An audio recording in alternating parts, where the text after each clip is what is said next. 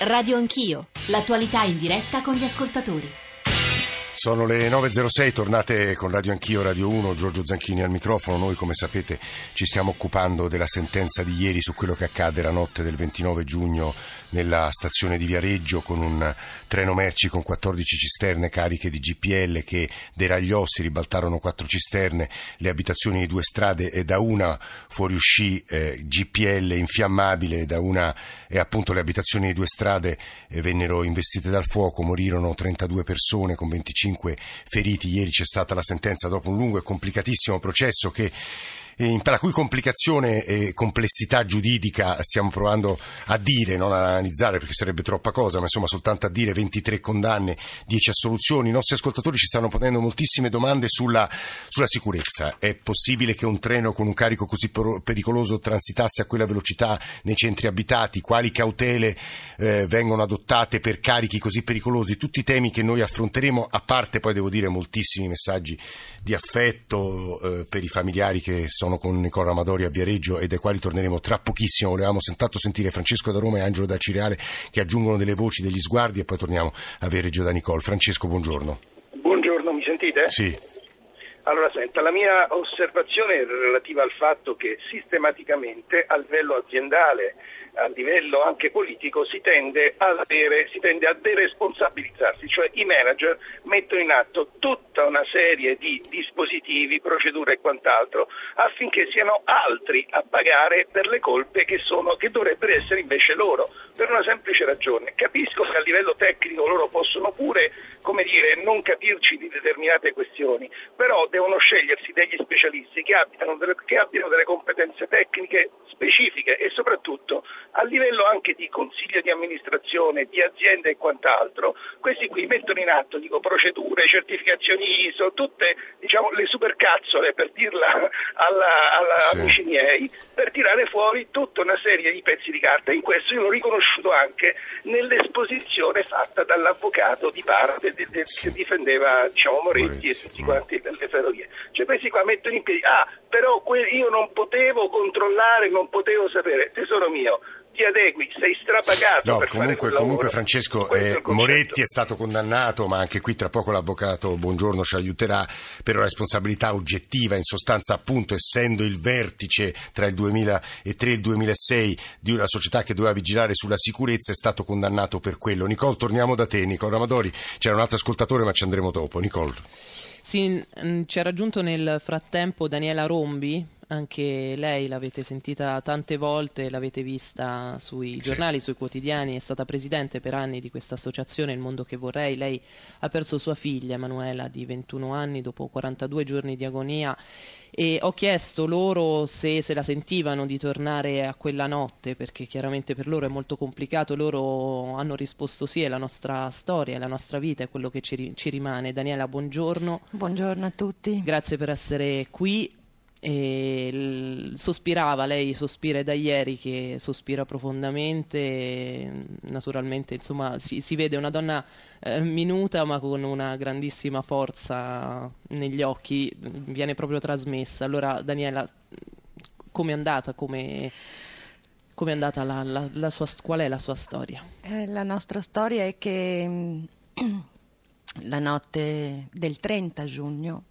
alle 3.10 mi squilla il cellulare e mi viene detto signora qui è l'ospedale Versiglia, Emanuela le vuole parlare. Quindi in quel momento, in un attimo, ho pensato ecco adesso è toccata a noi, io pensavo a un incidente in macchina, a qualcosa del genere. Invece Emanuela mi parla e mi dice mamma è successo un grande incendio. Io dico ma come un incendio? Ma che avete fatto? Dice no no stai tranquilla mamma, dice io non mi sono fatta niente, stai tranquilla e dopo mi riprendono il telefono e mi dicono di recarmi all'ospedale Cisanello al centro Grandi Ostioni. Noi arriviamo là trafelati e nel vialetto d'accesso troviamo un ragazzo che correva e io gli chiedo ma te sei di Viareggio? Dice sì, e ho detto ma che cosa è successo? Perché a me mi hanno detto di venire qui ma non so niente. Dice è scoppiato un treno. Io a quel momento ho detto ma come un treno scoppia, cioè, non, non, mi capacitavo, per me i treni I deragliavano. Treni non scoppiano. I treni non scoppiano, cioè io proprio non sapevo non sapevo cosa pensare. E di lì è cominciato il calvario. Fino alla mattina alle sette e mezzo. Non... Sua figlia la voleva rassicurare con quelle parole? Sì, lei, lei, dice io non mi sono fatta niente e pensate che era bruciata al 98%. Però lei per rassicurarci, me e il suo padre, aveva detto così. D'altra parte, nella mia grande ignoranza, lei mi aveva parlato, quindi per me era viva eh, e, e, tutto si poteva rimediare, no? Perché certo. io pensavo questo.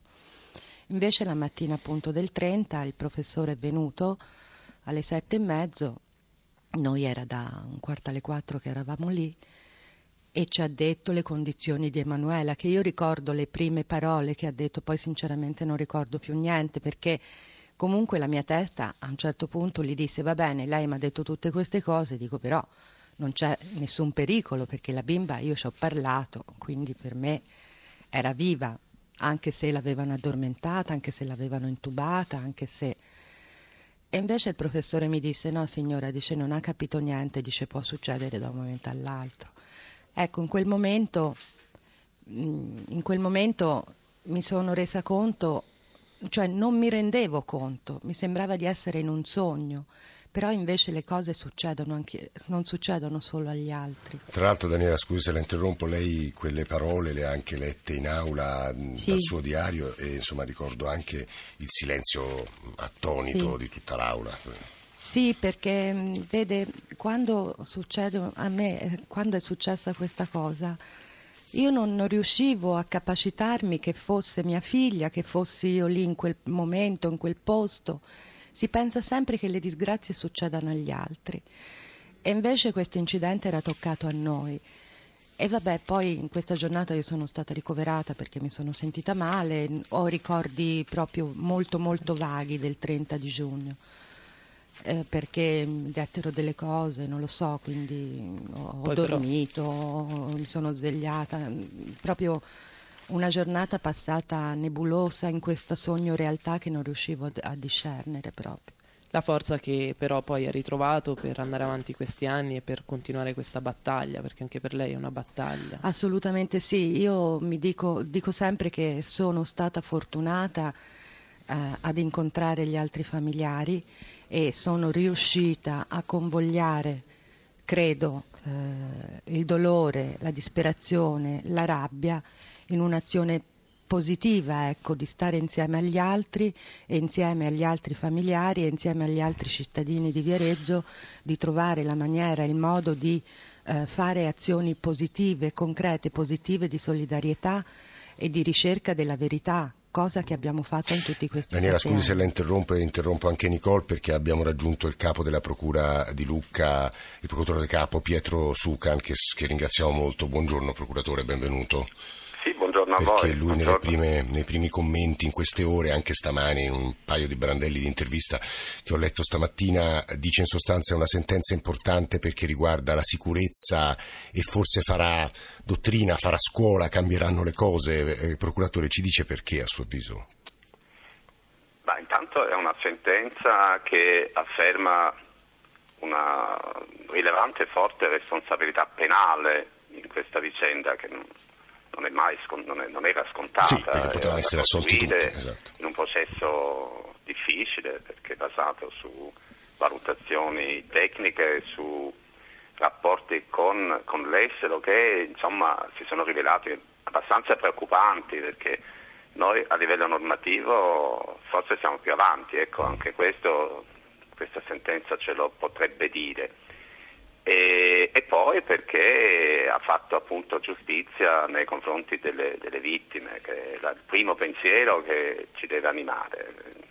Eh, vittime che sono uomini e donne, bambini colpiti innocentemente, ma anche una città ferita, ferita in profondità da un, da un, fatto che non è casuale, non è, non è stato, come qualcuno ha affermato, un incidente casuale ma era prevedibile ed evitabile.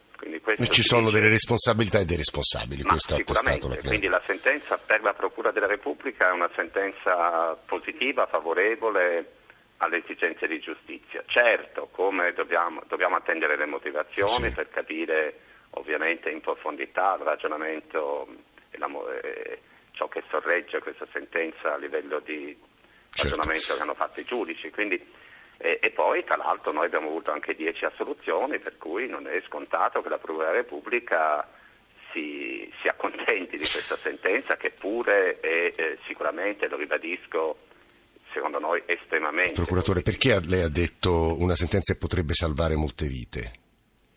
Potrebbe, mi scusi? Salvare molte vite. Ma perché mh, è una sentenza che ha un suo, o può avere, perché ripeto, dobbiamo certo, attendere le motivazioni, certo, certo. ma può avere un suo significato anche eh, di eh, fissare dei pilastri, dei, dei principi giurisprudenziali che per ora erano non erano così chiari e così certi, ecco, e quindi evitare per il futuro un ripetersi di queste certo. tragedie evitabili, e l'accento è su evitabili. Mm, procuratore Sucan, grazie per questa sua voce e questa grazie sua presenza. Buon lavoro e buona giornata. Grazie a lei. Gra- eh, noi torniamo a Viareggio da, da, Nicole con Daniela Rombi perché immagino che almeno una, non dico soddisfazione o risarcimento perché è assurdo parlare con una madre che ha perso una figlia di 21 anni, ma insomma eh, eh, il fatto che il futuro potrebbe essere un po' migliore di quello che abbiamo vissuto per Daniela Rombi possa essere un minimo di, di, appunto, di senso della propria battaglia, Daniela.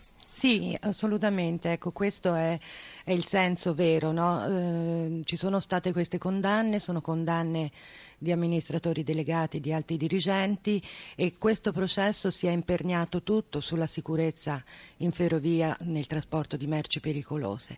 Quindi al di là di noi, al di là dei nostri cari che non ci sono più e giustizia per loro andava e va fatta, ecco la nostra speranza è che noi continueremo sicuramente a combattere affinché questi principi che anche il procuratore capo diceva eh, vengano attuati fin da subito in modo da salvare altre vite. Ecco, in questo senso sono pienamente d'accordo ed è veramente il senso della nostra battaglia. È un po' qui quello appunto che, che sperano da, questi, da oltre sette anni e sette mesi Marco Piagentini, anche lei ha, ha, sempre sostenuto che questa sentenza, oltre ad essere importante chiaramente per voi, doveva essere anche un monito, come diceva il capo della Procura, de, de, e sarà, speriamo, un pilastro per il futuro.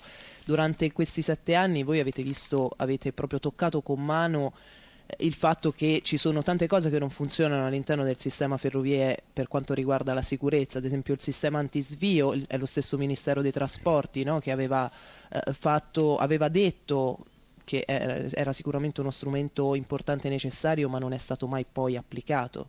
Sì, eh, questo rientra nel, da quello che hanno appunto spiegato in aula nella valutazione del rischio, cioè nel valutare che un treno merci con quel carico, perché i treni merci hanno diversi carichi, ma anche carichi pericolosi come quello che è passato a Viareggio, deve essere valutato a 360 gradi. L'antisvio è una di quelle eh, mitigazioni del rischio che può intervenire e può sostenere la, il pericolo dello svio. È Cos- lo strumento attraverso cui il treno, eh, nel caso in cui de- sì, dovesse uno, deragliare, si ferma. È uno, diciamo, è uno strumento che, ecco. meccanico che rileva eh, il sussulto del treno, un sussulto forte, quindi nel momento che la cisterna o il vagone svia, praticamente o emette un segnale o interviene una frenata d'emergenza.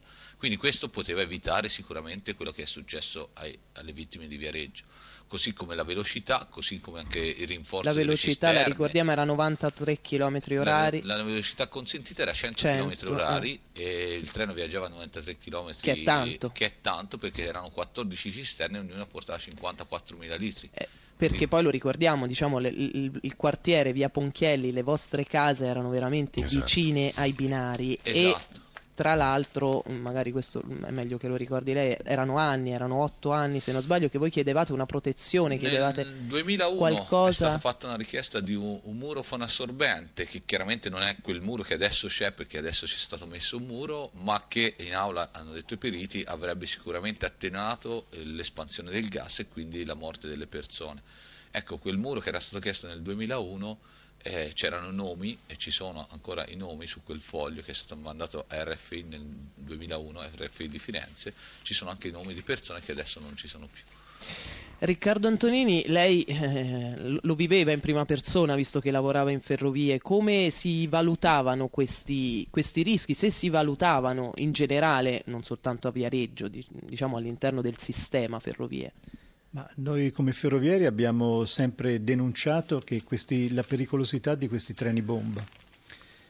come è stato ricordato da Marco Piagentini, viaggiava con tonnellate e tonnellate di GPL a quella velocità senza dispositivi eh, preventivi di protezione per la sicurezza.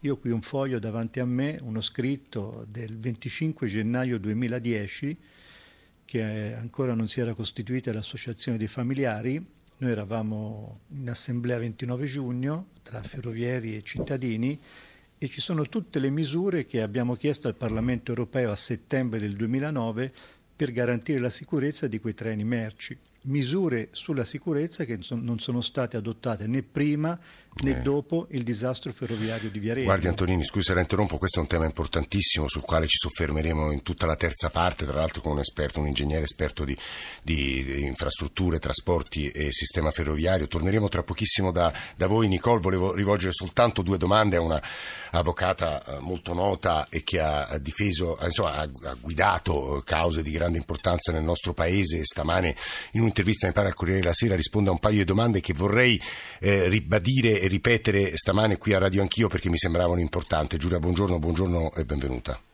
Grazie a voi per l'invito. Allora, eh, in trasmissione è stato evocato il concetto di responsabilità oggettiva nel caso di Mauro Moretti. Ora non so perché, come a lei ha molto correttamente detto in quell'altra intervista, eh, bisogna leggere le motivazioni per capire appunto il senso della sentenza e se, per che cosa è stato condannato. Vorrei però che aiutasse gli ascoltatori a leggere, a capire questo concetto. Il secondo punto, quello ancora più delicato, che si aprirà poi all'indomani, già da oggi, insomma, su questa sentenza, è il ruolo di Mauro Moretti. Mauro Moretti è forse il manager più importante del Paese paese. Questo è inutile fingere che non sia così, è l'amministratore delegato, lo è stato di Ferrovie dello Stato, è considerato l'uomo che ha modernizzato il sistema ferroviario nel nostro paese, adesso è l'amministratore delegato di Leonardo, cioè l'ex Finmeccanica, ehm, che è una società eh, enorme con un fatturato gigantesco e migliaia e migliaia di dipendenti e ad aprile scale, scade il suo mandato. Ieri la, eh, il, il Consiglio di amministrazione gli ha sostanzialmente rinnovato la fiducia e stamane da quello che leggevamo e abbiamo eh, capito capito, eh, dal punto di vista statutario i reati imputati a Moretti non rientrano nelle clausole di onorabilità che portano a decadenza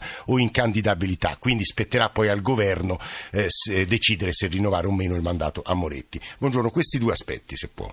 Sì, allora come correttamente eh, lei diceva io eh, rispondo non in qualità di difensore sì, di certo. eh, qualcuno degli imputati, ma come insomma, esperta della materia, visto che quotidianamente noi penalisti affrontiamo queste tematiche. Allora, in Italia esiste una responsabilità che molti definiscono oggettiva, che tecnicamente si chiama responsabilità amministrativa, cioè anche le società possono rispondere di reato nella sentenza è stato previsto proprio una responsabilità, si dice ex 231, cioè proprio una responsabilità amministrativa per la società. Quando è che si ha questa responsabilità della società?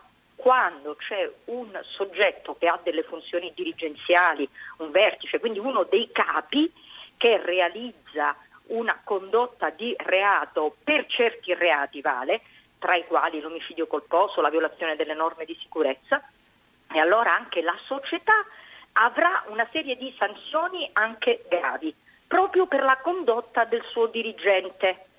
La società può escludere la propria responsabilità soltanto dimostrando che aveva adottato una serie di regole organizzative, di cautele che erano veramente eh, formidabili, è stato solo il caso che in qualche modo certo. ha determinato la condanna. E questo è l'aspetto della responsabilità oggettiva.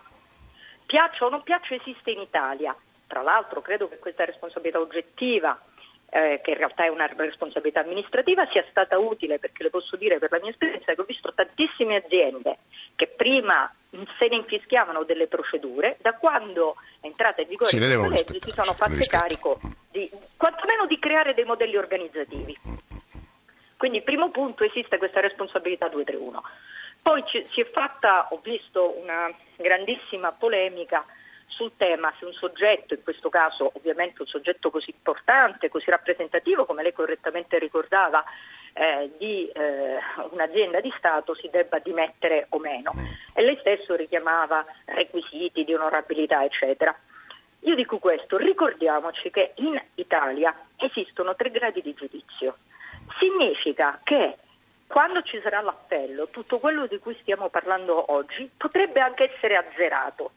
Allora, se noi decidiamo di anticipare le sanzioni definitive, perché dire che un soggetto deve essere buttato fuori da un'azienda o comunque deve avere delle sanzioni immediate, prima della sentenza definitiva, significa di fatto penalizzare per sempre un soggetto che alla fine del processo potrebbe risultare innocente. Mm, molto... Allora o leviamo i tre gradi di giudizio, e io non sono per nulla favorevole, oppure riduciamo i tempi dei processi e facciamo in modo che questi tre gradi si facciano in tre anni e ha più senso. È chiaro che è il sistema che non va. Eh, Avvocato Giulio Buongiorno è stata molto chiara, ha portato anche il punto di vista del garantismo, se posso riassumere così il suo intervento. Grazie per la sua presenza Nicolo, in due minuti ridiamo la linea a tema, poi ripartiremo da voi ovviamente da Viareggio. Ecco, qui mi facevano notare che Antonini, che è qui con noi, è stato licenziato al primo grado. Antonini. Deve prendere il microfono. Mm. Esattamente, sono stato Quindi lei- per lei non, Per non sono lei- stati tre gradi, diciamo. No, eh, neanche il primo grado. Io sono stato ritenuto incompatibile con la società perché mi ero messo a disposizione gratuitamente, tra l'altro, dei familiari e del sindacato per eh, capire cosa cosa era successo quella notte e ovviamente condurre una battaglia per la sicurezza, perché giustamente ai familiari spetta il compito principale di ricercare la verità e la giustizia ai lavoratori delle ferrovie, assieme ai familiari compete anche il fatto di dover far sì che eh, una tragedia come quella di Viareggio non si ripeta. Questo è quello che noi abbiamo fatto come Assemblea 29 giugno assieme ai familiari e quindi abbiamo studiato insieme, abbiamo fatto seminari, abbiamo fatto incontri. E lei per Per- questo nell'estate del 2011, leggo proprio virgolettato, viene diffidato dall'azienda a porre termine alla sua attività e poi il 7 novembre 2011 licenziato in tronco per essersi posto in evidente conflitto di interesse con la società. Sì, questo è quello che mi hanno contestato e ho risposto che mi impegnavo insieme a loro a fare questo lavoro di, di- di capire cosa era successo per trovare quelle misure preventive e protettive come altri ferrovieri e altri consulenti impegnati e ovviamente a loro questo non piaceva considerando che nell'incidente probatorio io ho avuto l'incarico di un avvocato dei familiari nel marzo del 2011, il problema si è posto per le ferrovie dopo quattro mesi. Io ho partecipato a tutti gli incontri senza che nessuno mi dicesse niente. C'è stato tra, tra maggio e giugno, fine di maggio e fine di giugno, esattamente il 30 giugno, uno scontro verbale con l'avvocato di Antonini, Moretti. scu- scusi se la interrompo, ma torniamo da lei, stiamo dando la linea al giornale radio, da lei, da Nicolo Ramadori e dai vostri ospiti. Eh, tra pochissimi minuti adesso c'è il giornale radio e poi torniamo in diretta tra Roma e Viareggio.